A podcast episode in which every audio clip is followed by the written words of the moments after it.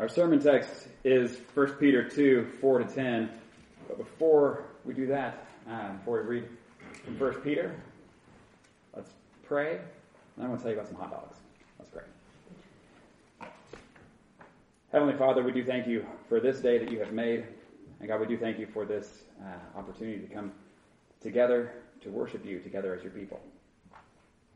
Lord, we thank you for the rains that you have sent this way.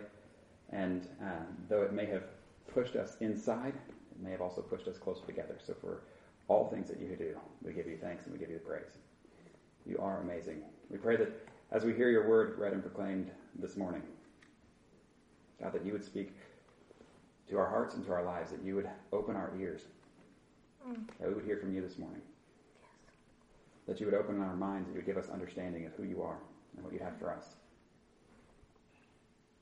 And God, that you would soften and change our hearts, that even today you would continue your work in us, changing us from the inside out into the people that you've created us to be, in relationship with you through Jesus Christ. In his name we pray. Amen. Amen.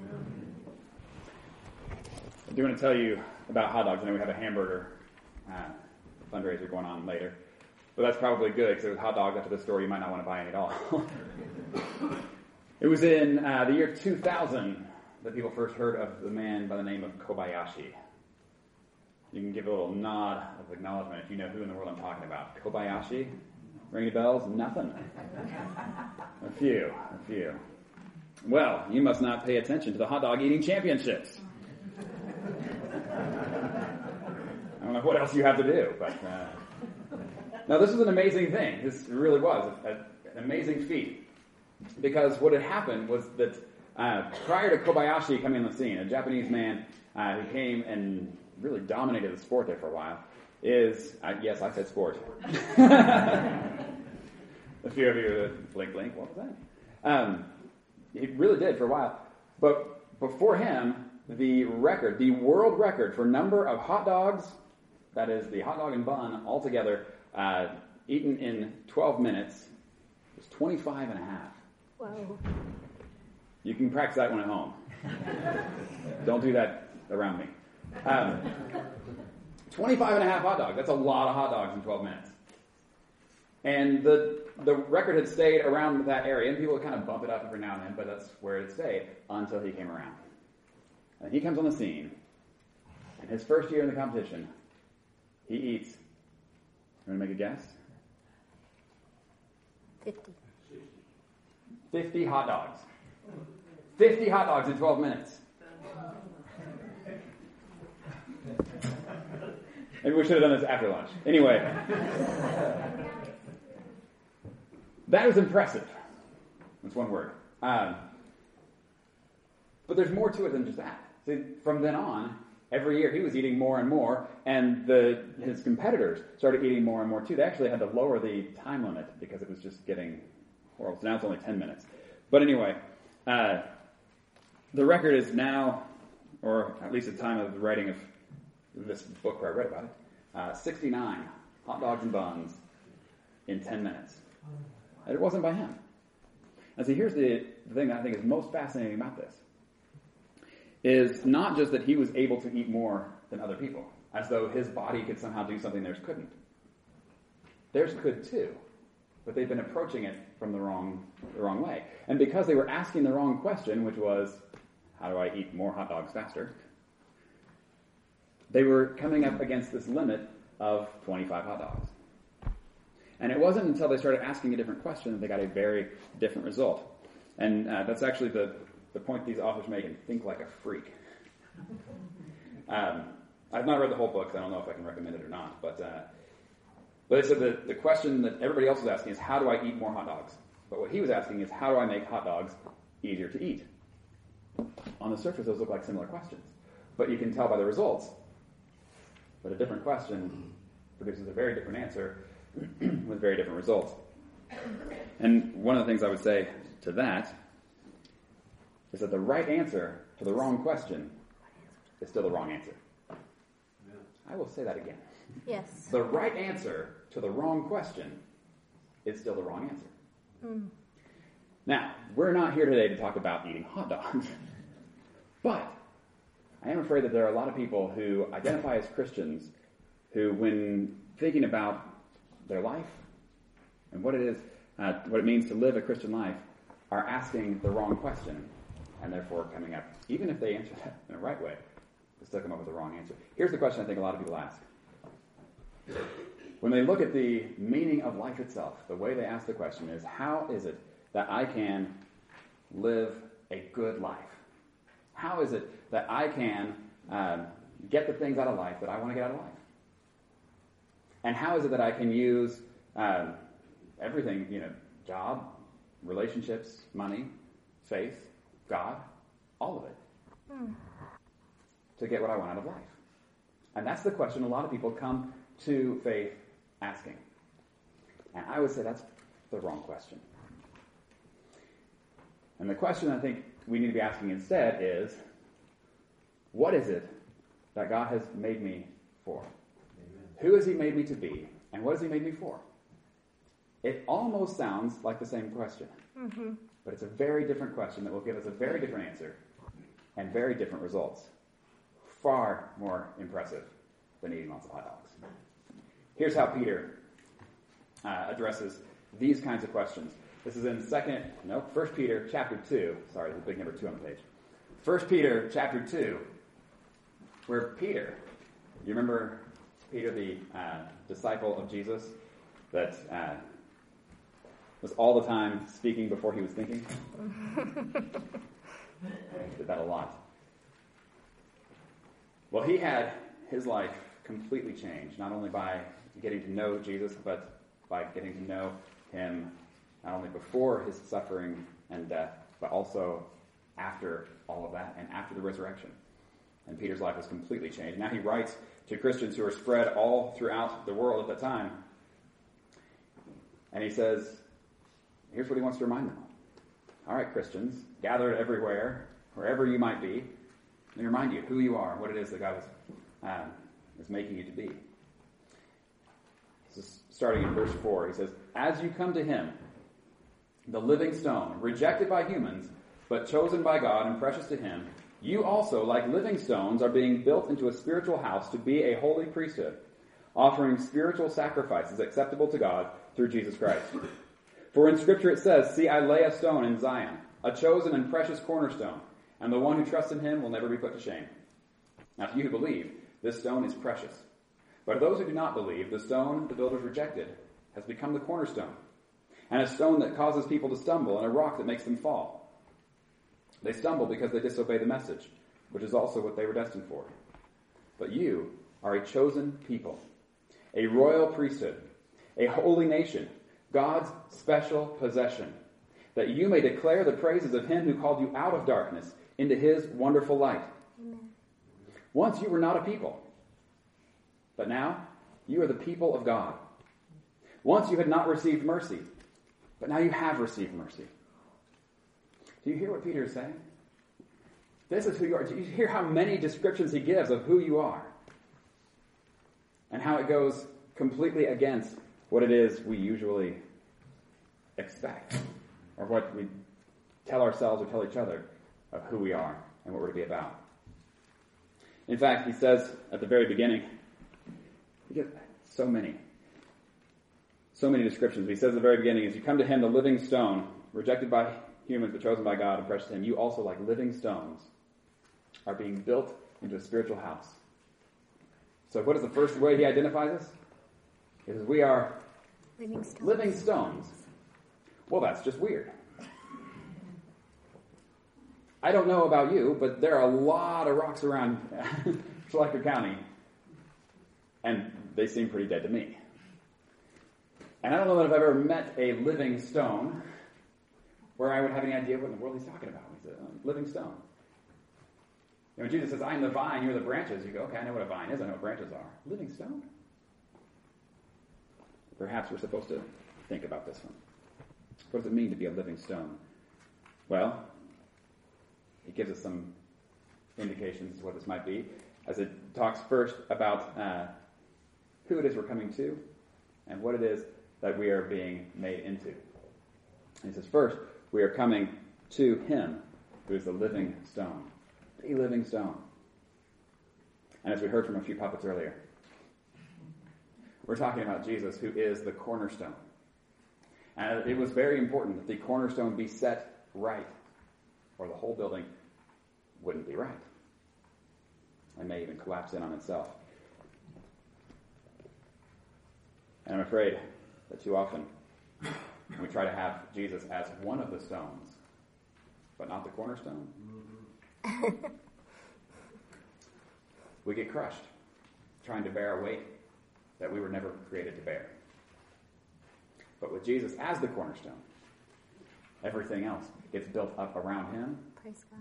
And everything comes in right, after all. And by the way, it says we're being built into a spiritual house, or a temple, place of meeting with God. I went to Israel this last year, and I stood there and saw the cornerstone of the temple. It is huge. We kind of paced it off. It's like 25 feet long. That is a large stone. I don't know how they're moving that. Wow. But that one, to be set right, is very important for the whole rest of the structure. It says, but then we are the other stones. Now, why is living? What's that about? Here's my guess. I think if he says Jesus is a stone and you're also stones, it almost implies idolatry. Of all the idols that have been carved out of stone, but they were nothing but dead stone. Mm. But we come to a living God. Mm. And we are not created in his image as idols that are carved out of stone that are also dead, resembling these dead gods. But we are the ones who are living stones, created in his image, and therefore we are living beings who reflect the living God. And so he says we are living stones. So we're kind of working with two images at once. That we are being built into a spiritual house. And then he switches again. And he says now we're also being built into a spiritual house to be a holy priesthood. Who is it that's supposed to be a holy priesthood? Is that the pastors? Sunday school teachers? No. Just giving this one time to sink in. Because it's not what we generally assume. And yet this is what the Bible teaches again and again. That we are being built as Christians, as those who follow Jesus, into a spiritual priesthood. That it is within the lives of believers that we come to meet with God. We represent him to others, to the outside world, where others can come to us to find out how to have access to God. One of the other things that priests did, of course, was to offer sacrifices, and that's also what we are called to do, to offer sacrifices. Wait a second, I thought sacrifices were done. Jesus did the sacrifice once for all, done. Yes. And yet, we are called to offer spiritual sacrifices. Of what? Of ourselves. Jesus says, whoever wants to follow me, whoever wants to be my disciple, must take up their cross, deny themselves daily, take up their cross, and follow me. You're to deny yourself daily, to take up your cross daily. This is a dying to self and living for him. It is every day saying again, you're the cornerstone. I'm not. I'm going to build today around you, not around me. And every day as we do that, that's our sacrifice. This is a spiritual sacrifice. Sacrificing our own pride, our own desires, even our wrong questions. And these spiritual sacrifices are acceptable to God. This is what we are to be. This is what we are called to be. It says, that next section, he's quoting from the Old Testament. See, I lay a stone in Zion, chosen, precious cornerstone. The one who trusts in him will never be put to shame. Now, you believe the stone is precious, but of those who do not believe, the stone the builders rejected has become the cornerstone. And a stone that causes people to stumble, and a rock that makes them fall. They stumble because they disobey the message, which is also what they were destined for. And listen. It's the same stone. And again, we're talking about Jesus. It's the same stone. It's good news or bad news, depending on how we use it, depending on how we respond to it. Here's the thing. Think about it this way. Wait No. First, let me tell you about my dog. I can tell you about my children, but they're present. Just don't tell my dog. I have a dog who eats in a really weird way. He's got his food dish, but he refuses to put his mouth in the food dish to eat. But instead uses the paw. Some of you have animals that do this. Uses the paw, flicks the food out, and then eats it all off the floor. And then goes back, flicks out some more, and eats it off the floor. It's funny.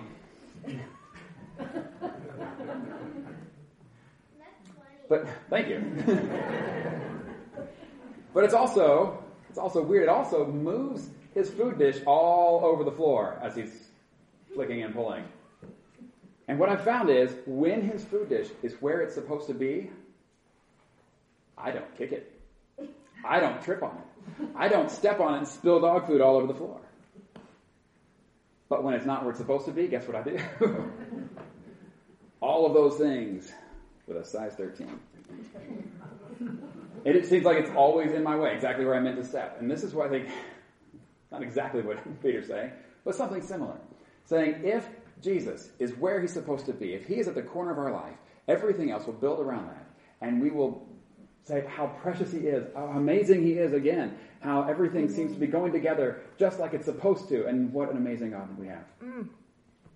But when we take this stone, and it says the stone the builders rejected, when we take this stone and we say, nah, I'm going to put something else there, that stone doesn't go away. In fact, it becomes the stone that's always in our way.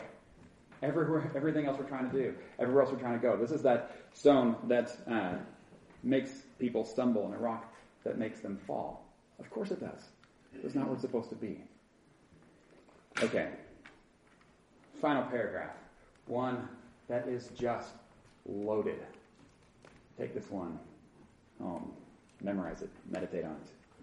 But you are a chosen people, a royal priesthood, a holy nation, God's special possession. You ever think about yourself in these terms? Mm-hmm.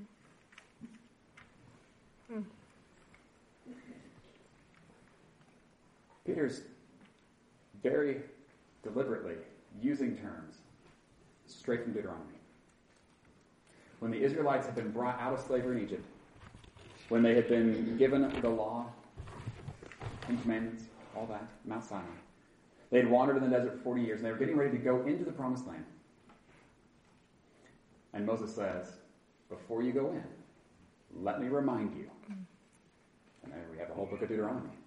And one of the things that he has to remind them is, let me remind you of who you are, who it is that God has made you to be. Before you go into this land, know who you are. And he says very similar things. You are a chosen people. You're a holy nation. You're God's special possession. These kinds of things. And Peter is reappropriating these same terms and saying this is not just for people of Israel. This is for anyone who is in Jesus.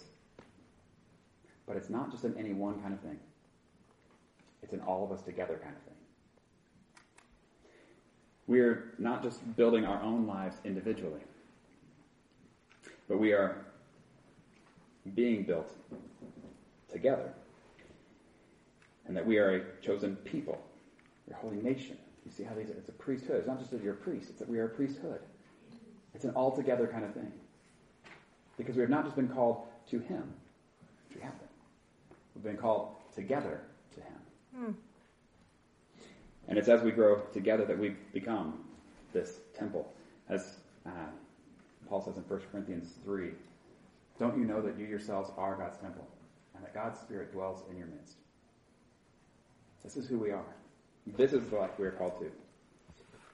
But what is the purpose? This is who we are. It says, you're a chosen people, a royal priesthood, a holy nation, God's special possession, that you may declare the praises of him. Right there. What was that again? What is it that we've been made for? What is it that he is building us together for? What is it that he's called us together for? To praise him. That we may declare the praises of him. Which, if we understand that we are his special possession, You go back to Psalm 8, and David looks up at all the stars in the sky, and he says, when I think of all this stuff that you've made, the creator of the entire universe, and we're discovering more stuff every day that God has made. And we look at all that, and then we say, wait a second. What are we? That you should care about us, that you should think about us at all. God says, you are my special possession. Of all the things I have created, nothing else has been created in my image like you. You are my special possession. And we understand that, the view that he has of us that way. And when we see this cornerstone of Jesus as precious and what he's done for us, then we want to declare his praises. That's what we've been called to do. We're not called to gather together to complain about the state of our country. We're not called together to complain about our schools, to complain about our neighbors, to complain about any number of things that is usually first on our list of what we want to do when we get together. But we're actually called together to praise him, to declare his praises, to talk about how great he is. And I'll tell you this, when we start talking about how great God is, all those other things that we want to complain about don't seem like that big a deal after all. Amen. Doesn't mean there aren't still problems. But they don't seem like they're as big a problems as they are anymore. And we get them back into perspective. So what is it we're praising him for? Well, it says, we declare the praises of him who called you out of darkness into his wonderful light. Once you were not a people, but now you are the people of God. Once you had not received mercy, but now you have received mercy. Again, this is who we are. Those who have been called out of darkness, out of not being able to see where we're going, tripping on everything, not seeing the way to go, called into his wonderful light, which, yes, exposes us, shows all our sin, but kind of like those bright lights that have in the operating room, where it shows what it is, not to embarrass us, but to heal us. It says, this is what you've been called for. And once you were not a people, but now you are the people of God. Look around this room. No, really, look around the room. That was not rhetorical. But as you look around this room, we have people here of different ages, genders, everything, any way people want to divide us up. And guess what? And we've got people who live in very different parts of the county, and some even from outside of this county. If you were to plot us all on a map and run the demographics of it all, and then somebody say, what do these people have in common? See, we're not gathering together because we all have similar interests, or because we have nothing to do on a Sunday morning, or because we all like the same music, or because none of those things. We come together because God has created us into, he's called us a people. Once you were not a people, but now you are the people of God. That's why we gather together. Because that's who he's making us to be. His people. What we have in common is lives built around Jesus as our cornerstone. And if we start gathering together for any reason besides Jesus, I'll let you figure out where that goes.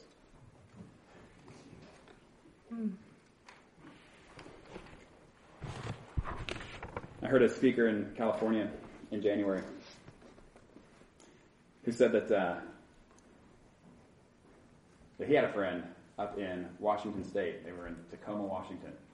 And he said this man, dear man, would gather the church leaders together, and he would say to them, how many churches are in Tacoma? You guys can think about that right now for El Dorado. Say, how many churches are in Tacoma? He said all the people who were kind of new to the area would start, 100, 150, or something like that. And he would say, nope, one. There is one church. Jesus has one church in Tacoma. And then he'd say, can we start acting like it? Amen. Now, for anyone here who feels like I said that to, shame you in any way, absolutely not. Because what we are doing today, right now, worshiping God together, is showing exactly that. That is what we believe. That is who we are. And that though we may have times where we do things separately, we understand that we are one church. That Jesus has one church. And I am often encouraged by the way the Christians in El Dorado actually do act like it. It is very encouraging. We started this morning talking about hot dogs. But we weren't really talking about hot dogs. We were talking about asking the right question. Let us not leave here still asking the question of how can I add a little Jesus to a life built around me. But let us ask a different question. Who is it that God has made me to be? What is it that He's calling me to do? And how can I live every day, every moment of every day, building my life completely and totally around who Jesus is, what He's done for me, and who He's calling me to be in life with Him and with each other. In the name of the Father, the Son, and the Holy Spirit. Amen.